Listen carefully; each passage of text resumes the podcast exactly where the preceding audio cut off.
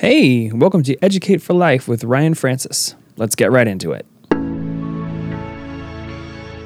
All right, so I am here with the lovely Bridget Murphy, which is, uh, as I put in my notes, the most Irish name of anyone I know. I absolutely love it. I was immediately attracted to your name when I first saw it.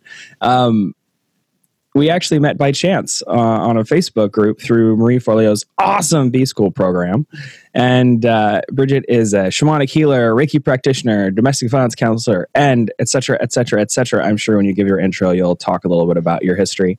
Um, and we're going to chat about the contemporary secular value of shamanism and shamanic practices. We both think that there's a little too much esotericism going on. And so there are people who are not getting value from these amazing tools that could be getting value from these tools. So, Bridget, say hello and introduce yourself. Hello, I'm so happy to be here. Thank you, Ryan. Yeah. Yes, as Ryan said, Bridget Murphy. I am a shamanic healer and a teacher, and I help people to find the fire inside of them so that they can take their work into the world. So, you tell me what you'd like to know, and I will dive in and give you as much or as little detail as you'd like.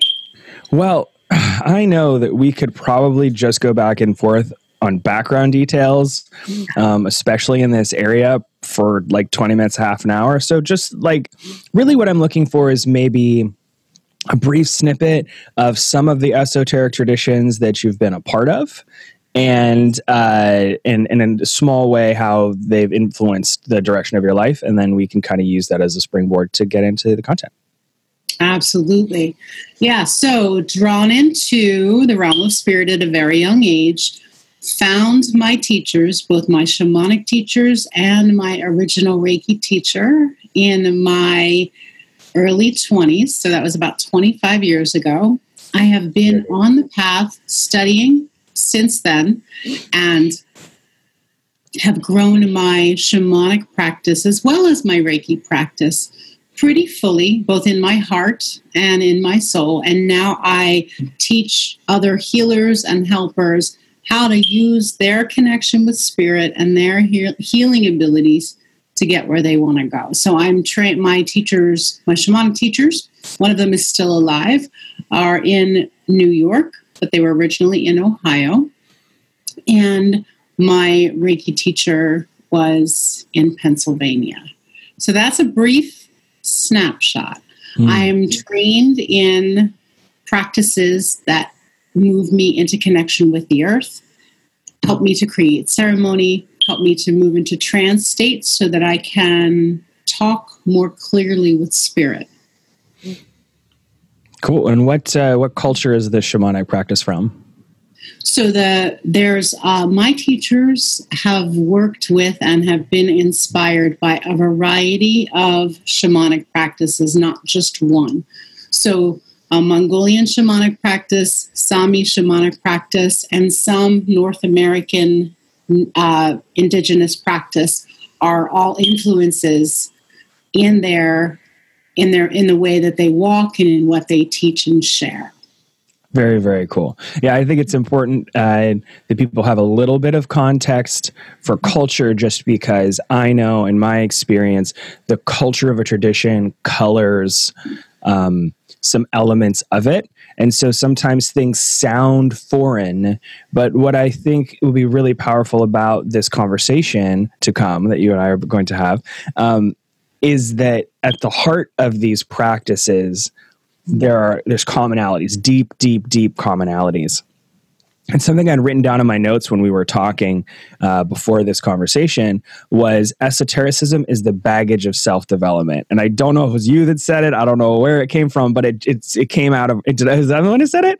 It came out of our. It really, I really do believe that esotericism is the baggage of self development because we have this kind of trajectory over time of uh, religion to um, quote spirituality, which I want to banish that word because I think it uh, divorces humanity from um, quote spiritual practices, which again increases esotericism. But we have a whole other long conversation about that some other time. Um, but essentially we filter these practices down from culture and culture influenced by worldview whether that worldview be explicitly religion or quote folk practices, which also are effectively religion. But again, that's another long conversation about culture.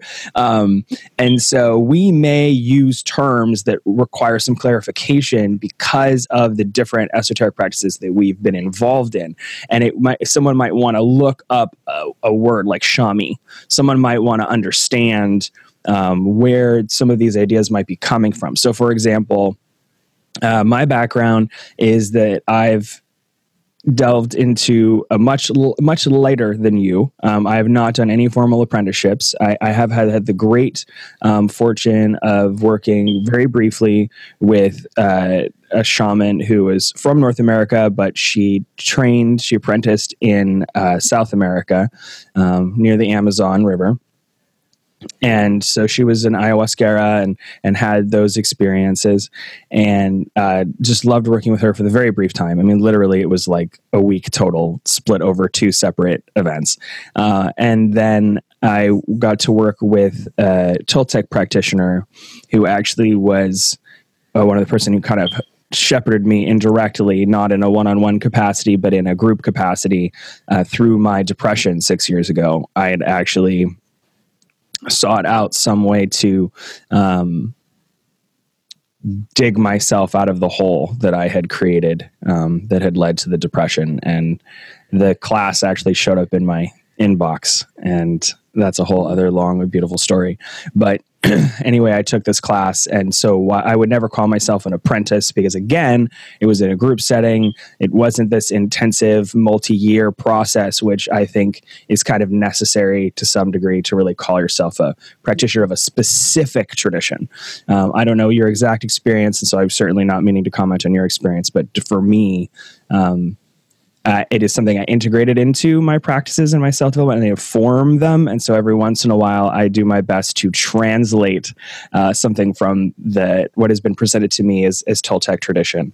Um, and so I, I, do my best to uh, make that, um, let's say, secular. And of course, the fact is that all of these practices are grounded in our humanity and so it may have some coloration from a specific shamanic tradition, but ultimately I could point at a concept in Western psychology that is a one to one match. You know, I can point to something um, that the scientific community has discussed about brain chemistry or something. It's like, so uh, the, well, I'll talk about some metaphors in a second here, but I think it would be important instead of rambling again about backgrounds is what is your definition of shamanism?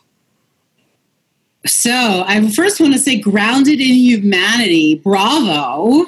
Spiritual practices should be grounded in humanity and not somewhere out in the cosmos where people can't reach them. Mm-hmm. So, okay, so shaman, which is a word that has gotten a lot of play and that a lot of people misinterpret. Um, the word shaman comes from uh, what when Europeans observed Siberian medicine practices in the 15 1600s and it means a person who goes into a trance state to meet and work with communicate with spirits in that trance state to bring back information for healing. So, the original meaning of a shaman is somebody who goes into a trance state to bring back information. Now, there are many different components of shamanic practice, but that is the essence of what shaman means. Hmm. So, something that you and I talked about that I think would be valuable to highlight here, um, as it was presented to me um, from a Toltec perspective, is that a shaman, uh, a warrior in this case, a warrior shaman, um, which is again, there's so much baggage of the word warrior, and in this case, we mean like a, a warrior of the self, as opposed to necessarily a warrior who does physical battle. Um, this is someone who is, I say again, battling themselves potentially, but a much longer conversation. Um, that a a spiritual warrior, a shaman, their job is to retain as much of their personal power as possible because the human tendency is to effectively bleed our energy everywhere. And and by this I mean uh, seeking approval from people. Um, running around trying to do things that are um, valued uh, by others and not ourselves. Um, is effectively giving away our personal power to symbols and people.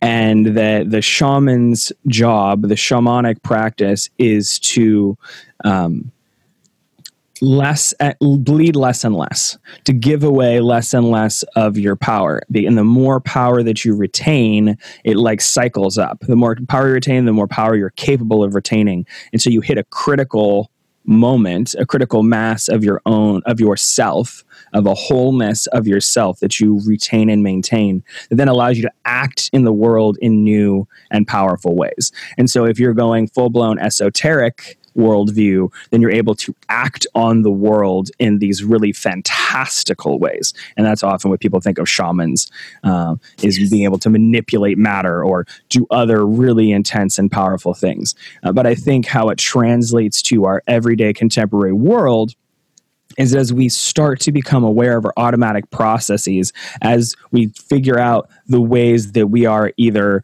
um, giving away our personal power by deferring to others or bleeding everywhere by trying to have power over others, which is another form of bleeding. Uh, that once we s- reduce these behaviors, the more uh, self awareness we have, and therefore the more uh, power we have over our environment and our situations, because ultimately, power over a situation is power over ourselves. Uh, so when I think of shamanism and shamanic practices, I think of um, this kind of development of personal power that uh, I, I, love to talk about goldsmiths. And that uh, if you were to look to look at an ancient goldsmith, they had zero idea what the molecular structure of gold was, but yet they learned through practice how to manipulate it through heat and striking and et cetera, et cetera. And that these so called spiritual practices are no different. People were working through symbol and visualization to understand what it is to be human and then manipulate that material. Uh, and it just so happens that now we have some additional data uh, about how those things are made up. But that doesn't mean that for thousands of years we haven't understood intuitively some critical things. And I think again, this is why shamanism is is so powerful.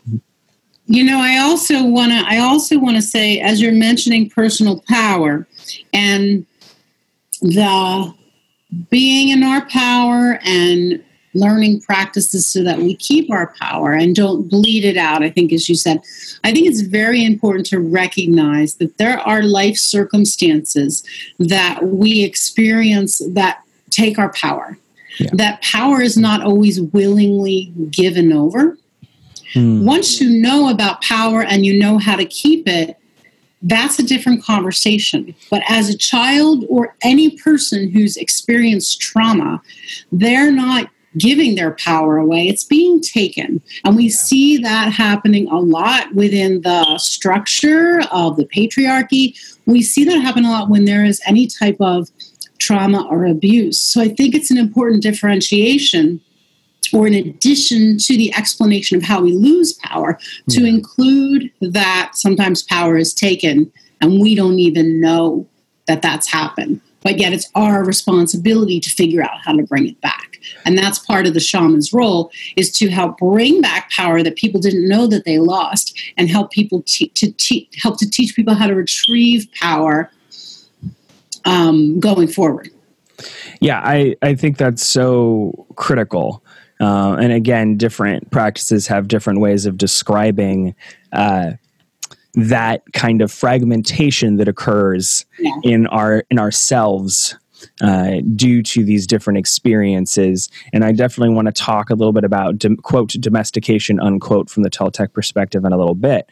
But I but I want particularly, you know, you just talked about calling your power back. I was wondering if you could give just a little bit more detail about that, um, because I know we're going to talk about technique in a minute here, but I, I think it would be really valuable for people to understand what it means to call your power back.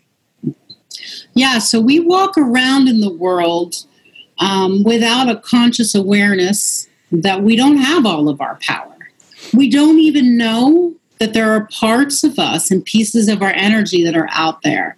And so the idea of calling your power back is all about inviting your own energy back into your energy centers so that you have it present and can move forward when you have that when, when we have the ability to call our power back. There are practices to do that and we can do that just by realizing oh i lost power. I lost energy. Let me bring that back. I want to bring that back.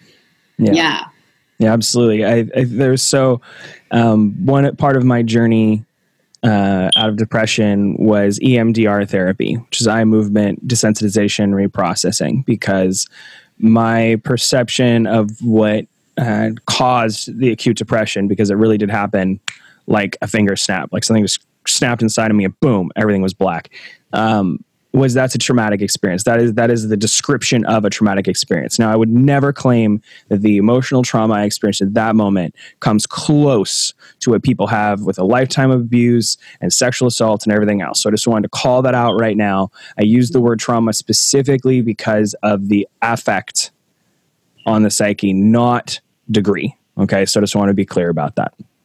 But part of that practice of going EMDR includes visualization as part of the therapy. And I had been doing this Toltec practice, and one of the things that we talked about was tethers and this idea that we are reaching out all the time with that worldview would be our energy, right? If we're big balls of energy, effectively, we're kind of reaching out these little energetic tendrils to connect to other people, to exchange energy with them because we think that in order to live, we need energy from other people, which comes, if we're going to remove the esotericism, uh, there's this requirement to get along with others. We're pro social creatures in order to survive. So rejection means death, right? And we'll, I'm talk about that more in a minute. But the the reason why I bring this up specifically, it was being was applying that visualization to my EMDR treatment and going, oh my God, I am now aware that I'm reaching out to this person all the time. You don't require conscious thought. You know, I, I talk about your brain as more than your thinking bits. Part of the processor of your brain is is thinking of things that you are not consciously thinking of. So you may be every minute of the day having part of your brain thinking about your mother and your relationship with your mother.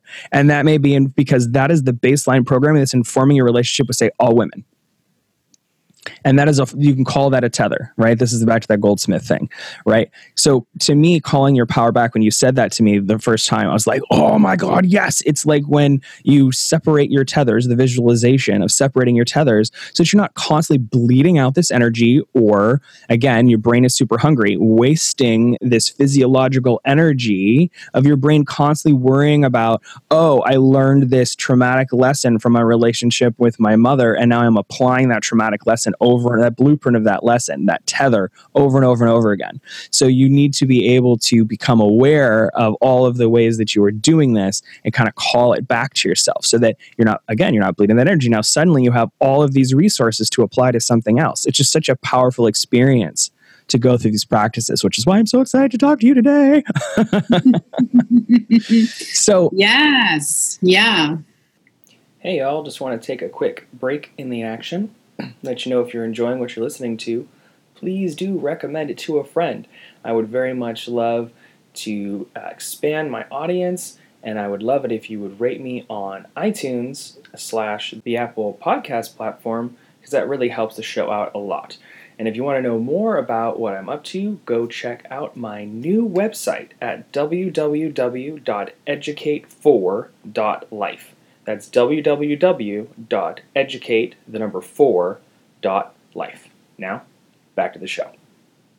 Yeah, so there there there was a technique that I wanted you to teach me. You said it was about a bodily awareness technique, and I think it feels like it's really relevant to this conversation. Yeah. I'd love yeah, to talk sure. about. Sure. So it's super simple. And as you and I have discussed before, shamanic practice is for humanity. And when, if humanity can, if people can do it, then it's accessible. If it's accessible, then we can all benefit from it. So, all of the things that I share, that I have learned to share, are easy to do. So, this practice has to do with taking a few moments to breathe and up. come into the center. Sorry, yeah. go ahead. trying to prepare myself. I'm sitting up now, cracking my back, listening. Okay. Yeah, yeah. So I'll just take you through it. So if you just take a few breaths, it helps to breathe in through your nose and out through your mouth. And as you breathe in and out through your mouth, you can gently close or lower your eyes if that feels comfortable. And slow your breathing down. So you're inhaling a little bit longer and you're exhaling for a little bit longer.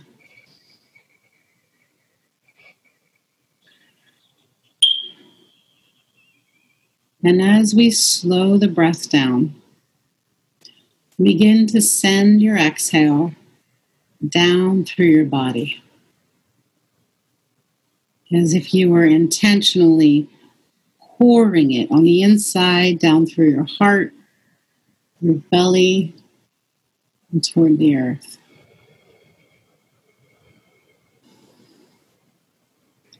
Taking a moment to Connect in with the earth in whatever way you feel comfortable. You may imagine there's roots extending from you into the earth. You may imagine that you are sitting out in a really peaceful place in the woods, by the water. And then bring your focus and your awareness into your center your solar plexus or your belly. And then take a few breaths in and out of your center.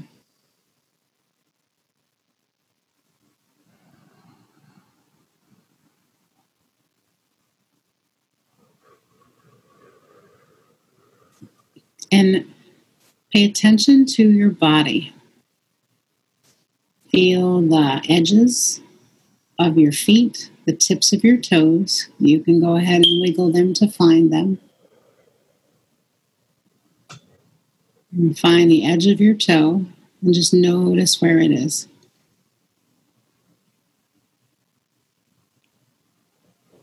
And then bring your awareness up to the top of your head. Notice the space where your hair is Notice the edges at the top. Where your hair is, where your scalp is, where your hair touches your head. Those are the edges of the physical body.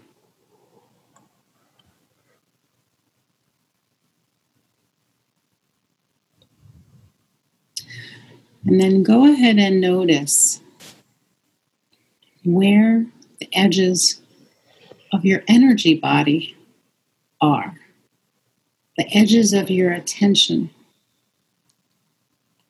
or as some people refer to your aura. Expand your awareness out and find those edges. If you're not sure where they are, follow your attention, it'll tell you. Your edges may be out two feet, or they may be out six inches. Just notice where those edges are.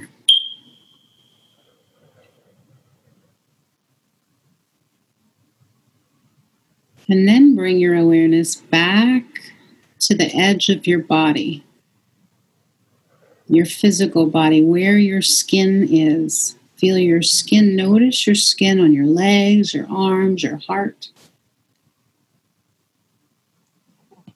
And if you're able to, notice the edge under your skin, where your skin meets the inside of your body.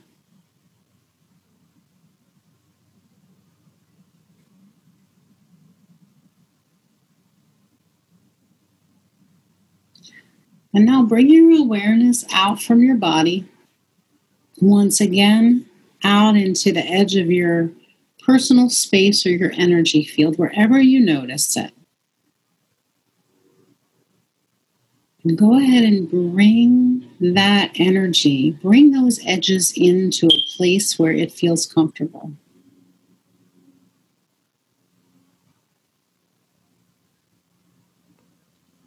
Pulling in almost as if you were pulling through a straw, pulling your energy in so that your edges are closer to your physical body.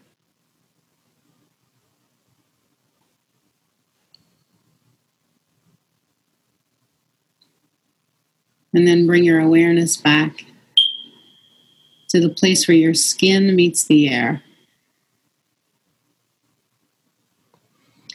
Feel the tips of your toes and find that edge again. Wiggle your toes.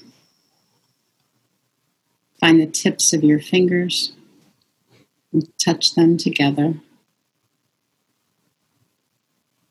And then take one, maybe two more deep breaths in through your nose and out through your mouth. And breathe down into the earth.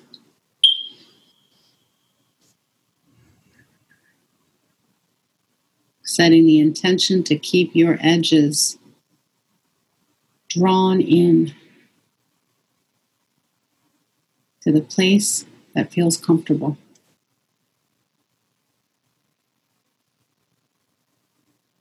And then when you're ready, gently open your eyes. Yay. Awesome. Yeah, I am totally doped out now. So, as I'm in this state, I'm wondering if you could tell us what the value of being in this state is. The value of being in this state is, is that you get to be in command of your energy. You get to decide when you want to reach out and feel what's out beyond you and when you want to come back in. It puts you in command of your own space, your own attention, and your own energy. Mm. It gives you more of a sense of power from the inside and also offers you the opportunity to be less pulled at yeah. by other people.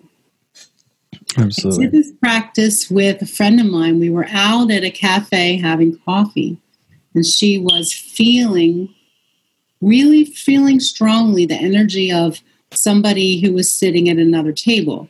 There was definitely the person had um, a developmental challenge, mm. and my friend was very cued into what this fellow was doing. So cued in that she was distracted. She couldn't stop paying attention and worrying about this person actually. Yeah. So I did this with her, a little bit of a shortened version, and I and I helped her to bring her edges in. And then she was back. She was with me. Yeah. And she's been using that practice ever since. And she said that, you know, when she does that, then she's she's she's in command of her space and it makes all the difference because she's not bleeding her awareness everywhere else. Yes. Absolutely. Yeah. yeah I think of it as kind of a mental emotional distraction like you know people talk about ADD it's almost like emotional ADD that there's this tendency to because mm-hmm. part of the tethers also is to receive information not just to exchange energy right so again this is just a metaphor for how our awareness works and so right now like when you were describing your friend i was thinking of how in the past sometimes maybe because I'm tired or I haven't eaten enough or I'm not hydrated enough or I had a difficult interaction with someone else earlier, my edges are frayed. And and I'm in a sympathetic response, I believe is the correct term uh, for the the nerve, you know, our, our nervous system. The, the sympathetic response is this kind of fight, flight, freeze kind of mode of being hyper aware of our environment, and so I felt this is very parasympathetic. It's returning us to like a stable base. I feel very much more centered. I mean, when you described that story, I visualized it a little too well. And so I felt my own edges start to get frayed again. Uh, so I was like, okay, come back to your skin, come back to your skin. That's such a powerful visualization. Um, for me, again, to kind of come back to I I am I am safe here. Like if you're not safe, obviously this is not the thing to do. But uh, if you if you intellectually are aware that I am in a safe space, but I'm emotionally uh, or you know sympathetically, my nervous system is is fried. This is a way to what I experienced, I should say, is this coming back to a stable state so that I can respond with, again, more of my resources. So often I talk about the, the techniques that I teach, which are not too dissimilar from the techniques that you teach, I'm aware, especially having just done this. It's very close to an easy breath technique that I teach. Um, about having your resources, to be able to marshal your resources. So instead of being pulled, as you said, in 10 different directions, uh, I am I am conscious, I am calm, I am leveraging my physiology, uh, to be aware in a in a less reactive state, in a responsive state. Uh, as you said, now I'm present. I'm not being pulled in so many directions. I can respond consciously and cognitively uh, with awareness. Um, and for for those who don't need to be aware of all information, for the intuitive among us, it marshals our capacity to get the information we're getting from our intuition, which again is just unconsciously processed data. So it's, it's still there, uh, but then we can trust that, leverage that. Um, I feel we're in a much better state. Thank you so much for for sharing that technique. Yes, yes. We we you know we that we have we all have trauma, and there's a significant level of trauma on the planet. And when people have trauma, depending on their trauma and their situation, it becomes a safety mechanism to feel out into the space around to assess safety. And that's a good thing. That needs to happen. And it doesn't need to happen to the extent that it's happening. And it's good to know that we don't always need to be in that vigilant state. And there's actually an energetic and a psychic consequence for being in that state. So this is a practice that will never get old because we will we have many many folks who have trauma and who are feeling and taking the temperature to keep themselves safe. And they need to know that they don't have to work as hard all the time yeah. Yes. Yeah i i think there's some different interesting terms that are floating out in the space right now that also have a lot of esoteric ring to them to people talking about being empaths or being high, highly sensitive people. And the way i look at it is we all have these five perceived senses right? Some people's eyesight is better than others some people's hearing is better than others. Some people's touch you know there are people who have different levels of sensitivity period.